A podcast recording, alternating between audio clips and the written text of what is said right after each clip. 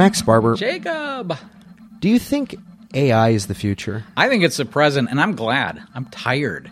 Do my job, robot. October brings the futuristic and the fantastic in film. It's Cube Critics with Jacob Aloi and Max Sparber.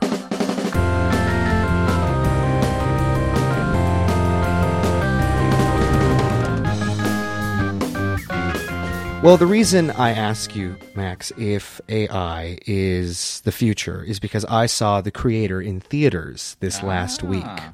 And uh, it's from the minds of uh, Rogue One and American Pie, the creators of those films, uh, teamed up to make this film. I know it doesn't Finally. sound right, doesn't sound like it would work, but actually it creates a really wonderful, unique film that certainly draws inspiration from other kind of futuristic, uh, gritty stories. Uh, reminds me a lot of Blade Runner or more recently like Chappie.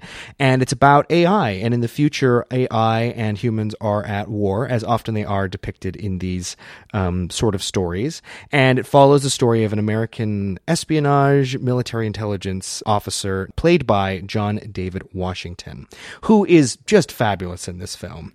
And he is tasked with going and finding this weapon that has been created by the AI factions that could destroy humanity's best bet of beating AI, right? And uh, he's also haunted by the death of his wife, who may or may not actually be dead. It's part of the reason why he's agreed to be part of this mission.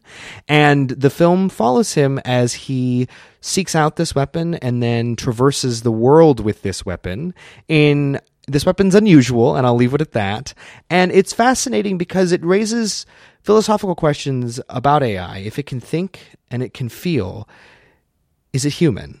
I saw the wonderful story of Henry Sugar, which is based on a short story by Roald Dahl. And don't write into me, his name is pronounced Rual. You can look it up online. It was directed by Wes Anderson, who has done a Dahl film before, Fantastic Mr. Fox. One of my favorites, yeah. Um, it stars Ralph Fiennes as Roald Dahl. He's worked with Wes Anderson before. And it also stars Benedict Cumberbatch and Ben Kingsley, who are perfect for Anderson, but somehow have never been in one of his movies before.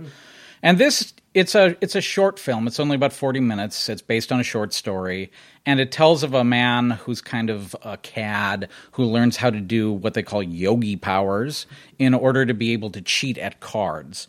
And the whole story is a setup in sort of creating a, an environment where you think you know what's going to happen and then it doesn't happen. Something else completely happens, which is how the original story was. And the film is so close to the original story that the characters actually say their dialogue as though they're reading the short story. They will look at the camera and say, and then I said, and then they'll turn to somebody and say their dialogue. So, if you don't like Wes Anderson, as you can already tell, this is going to be the Wes Anderson film that you dislike the most. It's full of his his Andersonisms. It's yeah. the most Anderson-y film yet. Uh, it's extremely theatrical. The set is like a stage set, so they move stuff around. You see guys moving sets around. Uh, if you like Artifice, however, it's really fun. It's really delightful. I like Artifice, so I really liked it.